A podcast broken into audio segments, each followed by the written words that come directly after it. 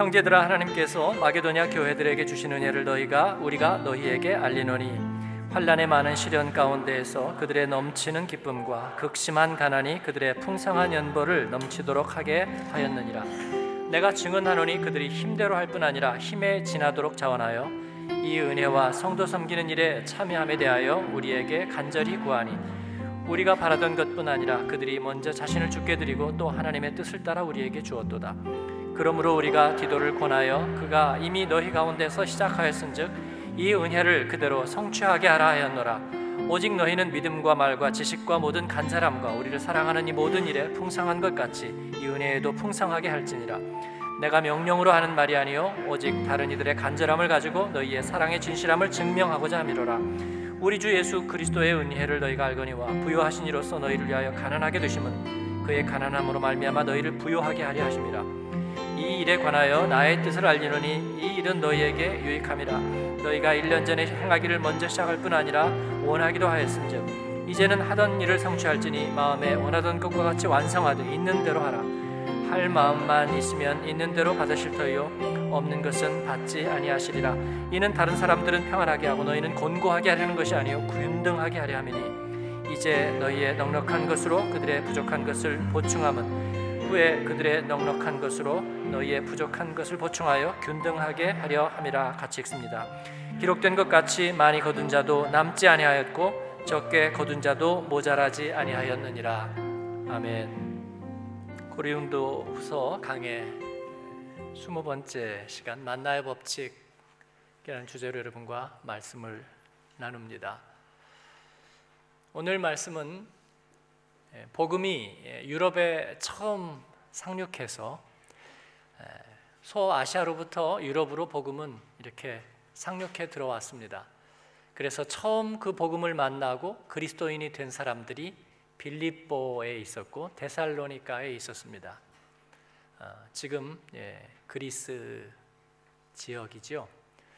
예, 그들에게 복음이 전해졌을 때 예, 무슨 일이 일어났을까요? 복음은 예수님의 십자가가 우리에게 생명을 대신 주셨다는 그 말씀이죠. 예, 그 복음이 그들에게 들어갔을 때 어떤 일들이 일어났을까요? 우리는 종종 교회 안에 있고 또 이를 어떤 종교적인 색채로 이해하면서 예, 무슨 일이 일어나는지에 대해서 둔감할 때가 많습니다. 어, 저도 그랬습니다. 어, 축복이라는 말은 가장 진부한 표현 중에 하나가 되고는 합니다.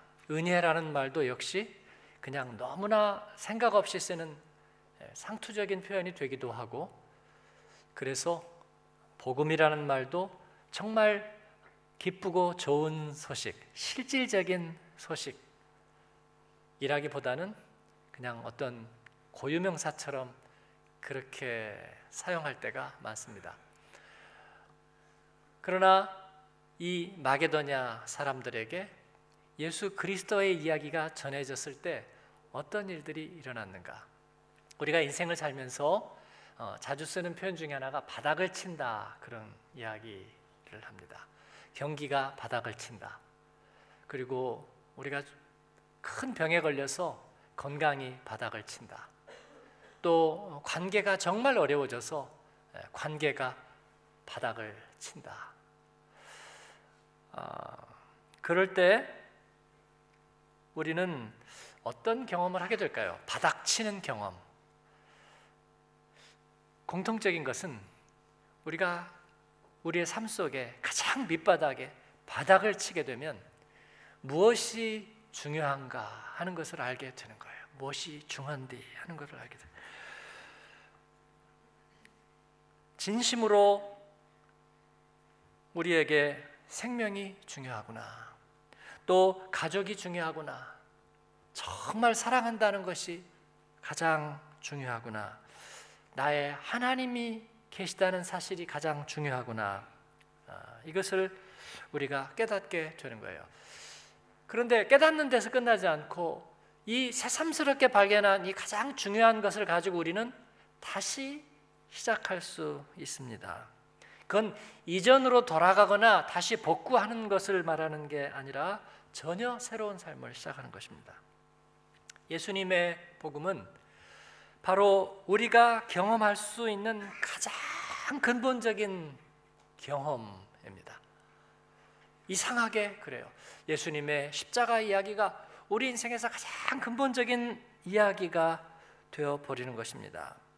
이것은 우리가 애쓰고 노력하는 것과는 전혀 다른 거예요. 그냥 어느새 우리에게 들어와 버리는 것입니다. 갑자기 쓰게 된 어떤 안경과 같고 그 다음에 우리에게 주어진 어떤 마스터 키와도 같은 거예요. 그래서 어, 하나님의 말씀을 대하고 또 복음의 이야기를 듣고 예수님에 대한 이야기를 들을 때 여러분이 글쎄 믿어지지 않고 나는 뭐 잘 모르겠고 복잡하고 그렇게 생각하실지 모르지만 그러나 주의하십시오. 여러분의 사고와 의지와 관계없이 여러분 안에 들어와서 바닥을 쳐버릴지 모르거든요. 그러면 우리는 전혀 색다른 경험 안으로 들어가게 되는 것입니다. 예수님을 우리가 만난다는 것은 어, 잊을 수 없는 기억과도 같은 것입니다. 30년 전에 예, 저의 둘째 누이가 하나밖에 없는 예, 아들, 8살 난 아들을 잃었습니다. 어, 옥포의 대우조선에 예, 그 저희 누이와 매형이 살았는데 그 대우조선 전산실에 근무를 하면서 8살 난 아이가 아, 넘어져서 뇌진탕으로 의식을 잃었습니다. 아, 그 얘기를 듣고 그 엄마가 아이를 안고 어, 택시에 태워서 부산까지 한 시간을 달렸는데 깨어나지 못했습니다. 아, 그 얘기를 전해 듣고 저는 아마 태어나고 그렇게 많이 울었던 적이 없었던 것 같습니다. 그 어린 조카에 대한 사랑스러운 기억이 너무 많고 또 그게 너무나 가엾어서 어, 그 장례식에 참여하려고 가는 동안 내내 울었던 기억이 납니다. 장례식장에 가니까 어, 조그만 관에 에, 예쁘게 한복을 입혀갖고 누워놨는데 어, 정말 이렇게 무너지듯이 슬픔이 몰려와서 거기 모인 사람들이 정말 마음 놓고 울었어요. 어, 그리고 그 엄마의 마음이 어, 얼마나 이해가 되는지 모르겠어요. 그런데 예, 저희 누이는 울지 않았습니다. 아, 눈물이 다 말라버린 거죠. 사람들이 가서 정말로 그냥 위로가 아니라 정말 울면서 위로했어요. 괜찮아, 괜찮아. 아, 그리고 위로하는데 저희 누이는 울지 않고 그 대신에 넋이 반쯤 나간 모습으로 그냥 그 말만 되풀이 하는 거예요. 아, 그냥 생각이 나, 자꾸 생각이 나. 그러자 저희 어머니가 아, 울면서 그 말을 받았습니다. 그렇지 이거사 생각이 나지 생각이 나지. 아, 실제로 저희 누이는 그 잃은 아들에 대해서 어, 다시는 얘기를 꺼내지 않았습니다. 그러나 침대 머리맡에 서랍에 수십 년간 그 사진을 어, 놓고 살았습니다. 아마 한 번도 잊어버린 적이 없었던 것이죠. 네, 근원적인 기억이에요. 근원적인 사랑의 경험입니다. 네, 그걸 뭐 성품이 좋아서 기억력이 뭐 그거 문제가 아니죠. 이것은 잊어버릴 수 없는 기억 같은 것입니다. 예, 우리 인생의 바닥을 치는 경험들. 저는 어, 예수님의 복음은 그런 거라고 생각해요. 예수님 만나고 많이 울었는데요. 여러분 왜 울었을까요? 슬퍼서 뭐 동병상린, 뭐 애처로워, 상, 생활이 어려워, 뭐 무슨 말로 설명할 수가 없어요. 예, 그런데 예, 주님에 대한 이야기는 언제나 제 안에 끓는 듯한 깊은 예, 그런 울음을 가져왔어요. 왜냐하면 이 예수님을 만난다는 것은 우리 인생의 가장 깊은 곳에 바닥을 치는 경험이기 때문에 그렇습니다. 가장 근원적인 슬픔, 그리고 거기서 오는 가장 근원적인 위로, 그리고 거기서 우리는 무엇이 가장 중요한가를 우리 나도 모르게 경험해 버리는 것입니다. 그래서 예수님을 만나면 그 사람의 DNA가 어떻든 기질이 어떻든 성품이 어떻든 달라질 수밖에 없는 거예요. 달라질 수밖에 없는 거예요. 예수님의 이야기는 우리 인생의 가장 근본적인 기억이 된 줄 믿습니다. 잊을 수 없는 이야기가 된 거예요. 그의 십자가 은혜, 그 생명이 우리 안에 들어와 버렸습니다. 모든 상황, 모든 조건, 모든 문제의 가장 근본적인 토대가 되어 버렸어요. 그래서 우리는 그렇게 고백하는 거예요. 예수님 같은 분이 없습니다. 옆에 분에게 한번 얘기해 주세요. 예수님 같은 분이 없습니다. 그렇습니다. 예수님 같은 용서가 없고 그와 같은 은혜를 우리는 경험한 적이 없습니다. 그런 대속이라는 그런 개념을 어디서 느껴본 적이 없어요. 어느새 우리 안에 들어와 버린 것입니다. 마게도니아 사람들도 바로 그 경험을 한 것이 분명합니다. 빌립보와 데살로니가 사람들. 그들은 예수님을 영접하고 대가를 치렀습니다. 왜냐하면 그 사회에서 왕따가 되고요. 그리고 그들은 박해를 받기 시작했거든요. 그리고 그들에게 극심한 가난이 찾아왔습니다. 오늘 말씀에 있는 극심한 가난이. 그런데 이 복음의 사람들이 관찰하는 거예요. 어, 복음 전하고 그들이 어려운 일을 당하고 예, 좀 책임을 져야 되지 않을까? 그런데 그들이 관찰해 보니까 그 사람들이 받는 극심한 가난과 박해에도 불구하고 그들에게는 넘치는 기쁨이 있었다고 얘기합니다. 어, 저는 이게 과장이 아니라고 분명히 믿습니다. 이 신약 성경의 서신서들을 보면요, 여러분이 생각하는 것보다 훨씬 사실적입니다. 이 종교적인 경전이니까 상당히 이렇게 과장된 것들이 많을 거라 생각하지만 아, 굉장히 겨울나무처럼 사실적이에요.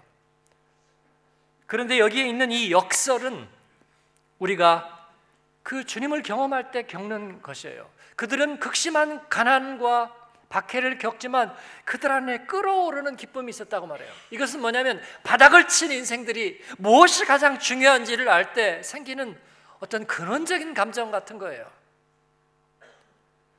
왜 우리가 주님을 만나면 그와 같은 깊은 슬픔을 경험할까요? 그런 애통함을 경험할까요? 그들은 여기에서 그치지 않았습니다. 그 자기에게 기쁨을 주신 그 복음과 그 복음의 주를 위해서 우리가 쓰임 받고자 하는 마음들이 그들 안에서 이렇게 일어났습니다.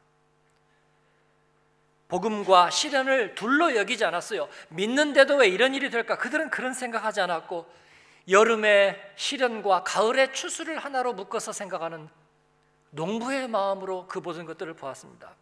시련을 괴로워하기에는 그들 마음에 있는 기쁨과 그리고 복됨과 자신감이 훨씬 더 컸기 때문입니다. 여러분 이것을 우리가 이해할 수 있으리라고 믿습니다.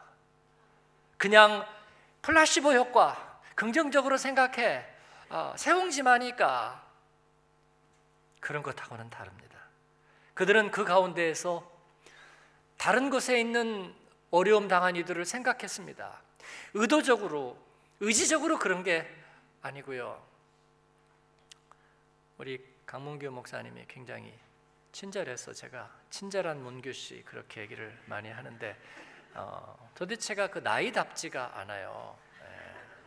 그래서 저하고 같은 세대가 어, 호적이 잘못된 게 아닐까 그런 생각을 하는데 실제로 추위도 많이 타고요.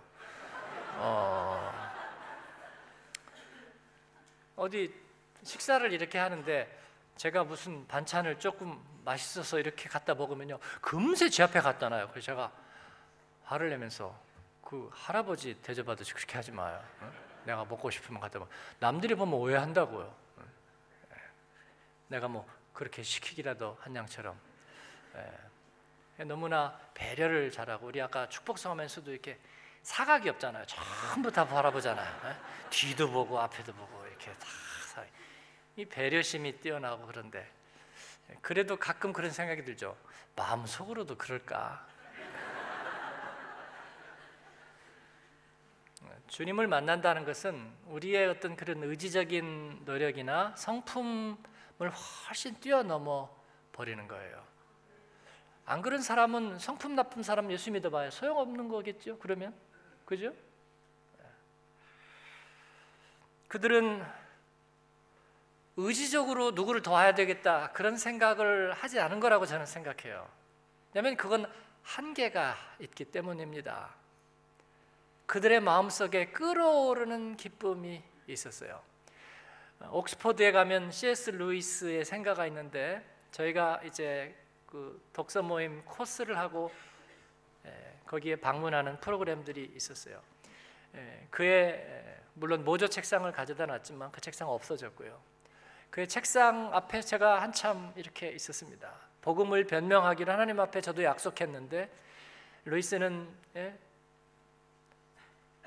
뒤늦게 예수님을 만나고 그러면서도 그가 교수로 너무나 많은 일을 했어야지 되지만 예수님에 대해서 궁금하고 그리고 복음 진리에 대해서 궁금한 사람들에게 연락이 오면 꼭 편지로 답을 했는데 만 통의 편지를 썼습니다. 손으로 잉크를 찍어 쓰면서 정말 정성껏 쓰는 편지를 만 통을 썼다는 것은요 매일 몇 통씩 썼다는 거거든요. 예, 그게 저는 놀라워서 너무나 놀라워서 근데 이거는 과장이 아니라 진짜거든요. 어, 제가 그 책상 앞에 한참 이렇게 서 있었습니다. 끌어오르지 않으면 어떻게 그렇게 할 수 있을까요? 끌어오르지 않으면 네. 우리들의 어머니는 재래식 부엌에서 허리를 숙이고 그리고 좋지도 않은 환경에서 어떻게 그렇게 새벽마다 달그락달그락 예, 일을 할 수 있었을까요? 운명이고 가혹하다면 할 수 없는 일이겠지요. 그러나 끌어오르는 마음과 그 애가 있었기 때문에 그럴 수 있지 않았을까요? 복음을 만난 사람들은 여러분 그러했습니다. 그런데 인위적으로 동원하고 제도와 시스템으로 만든 것보다 그 파워와 파괴력이 훨씬 더 컸다는 거예요. 그들은 예루살렘의 모교회가 가난과 빈곤에 처한 것을 알고 사도들에게 구제에 참여할 수 있는 특권을 달라고 간청했습니다. 자기들이 극심한 가난 가운데 있음에도 말이죠. 그래서 그렇게 하라고 했더니 그냥 한 것이 아니라 힘이 넘치게 자원했습니다. 그리고 그들은 이것을 구제나 섬김이라고 말하지 않고 은혜의 일이라고 불렀습니다. 거저 받았으니 거저 주어라. 하나님이 자기들에게 주신 근원적인 슬픔이 저희 누이는 그리고 나서 어떤 슬픔에도 그렇게 동요하지 않는 사람이 됐고요. 그리고 많은 사람에게 얼마나 많은 위로를 주었을까 생각합니다.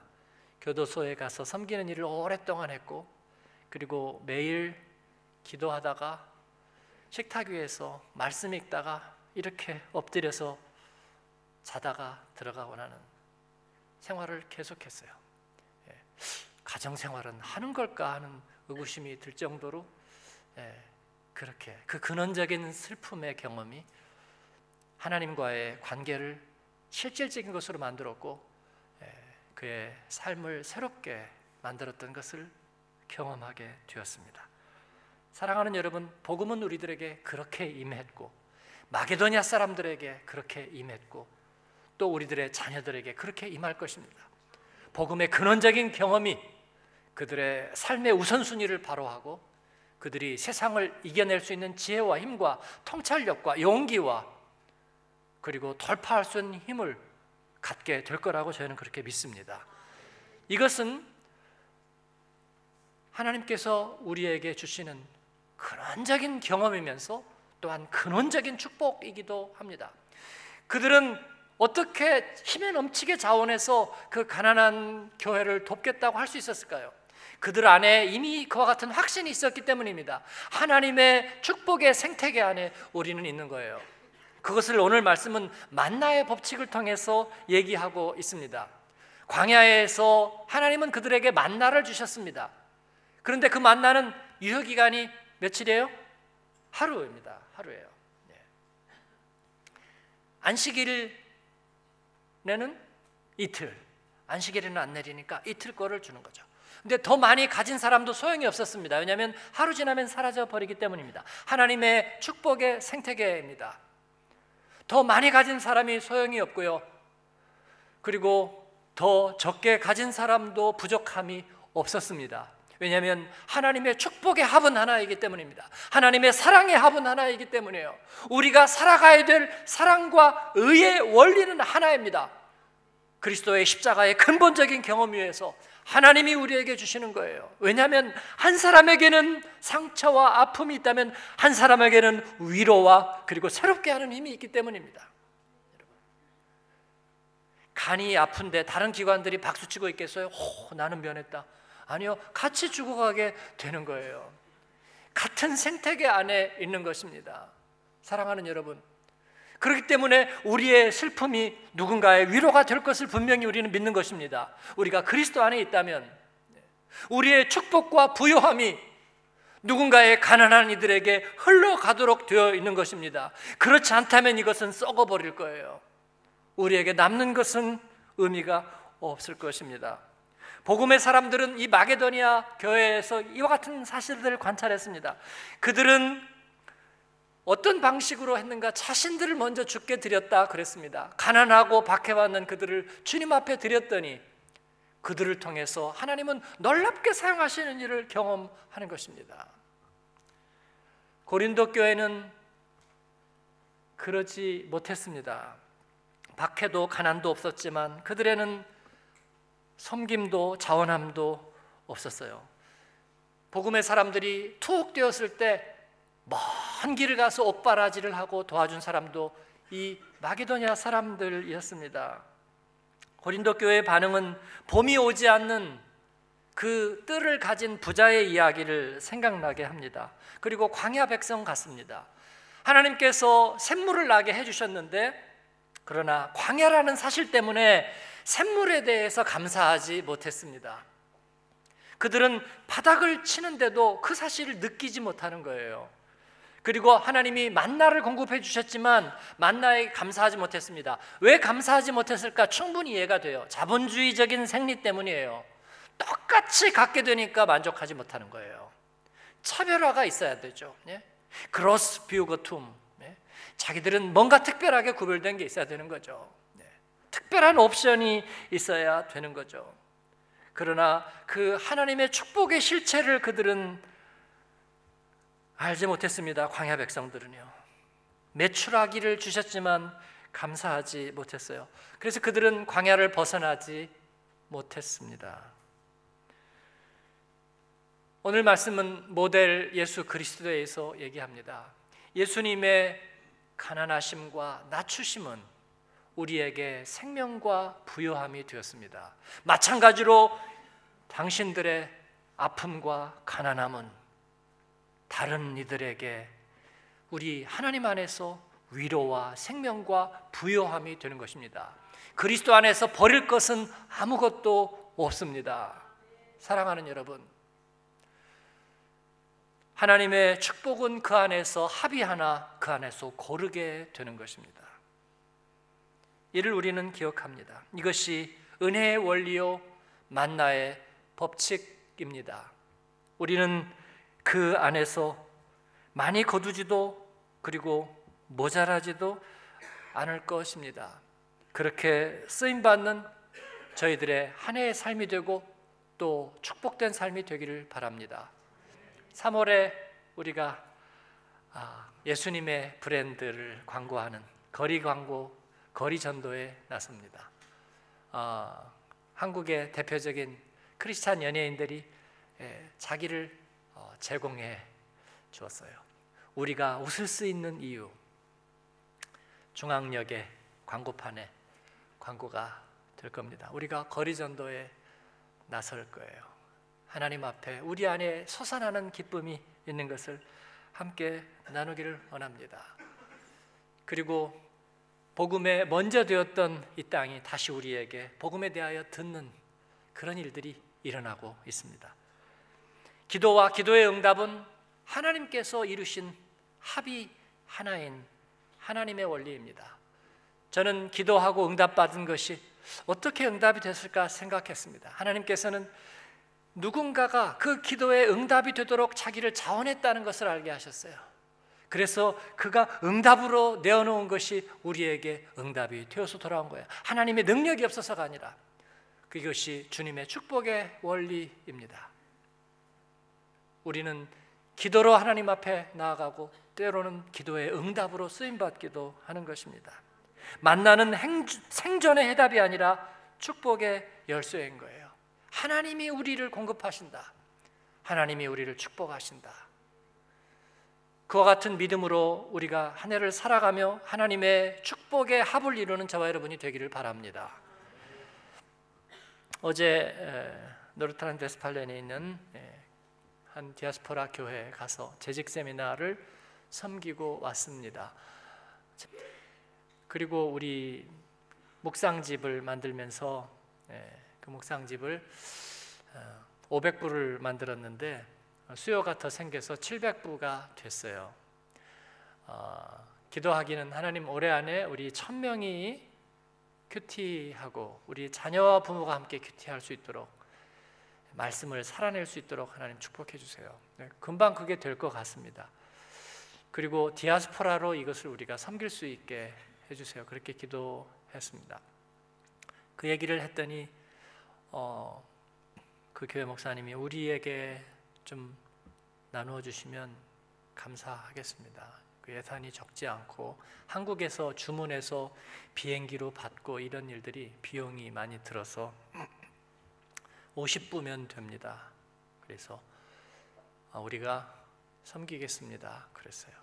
네, 섬길 수 있음이 너무나 기쁨이 되었습니다. 왜냐하면 하나님께서 우리에게 만나의 법칙으로 은혜의 원리로 우리를 사용하시고 우리를 부여하게 하시는 것입니다. 우리의 부여함을 통해서 저들을 섬기고 또 우리가 어려움에 처할 때에 또 하나님께서 부여함을 통해서 우리를 공급하시는 그 하나님의 은혜의 원리가 우리 가운데 있기 때문에 그렇습니다. 하나님 앞에 쓰임 받을 일이 많이 있을 것 같아요.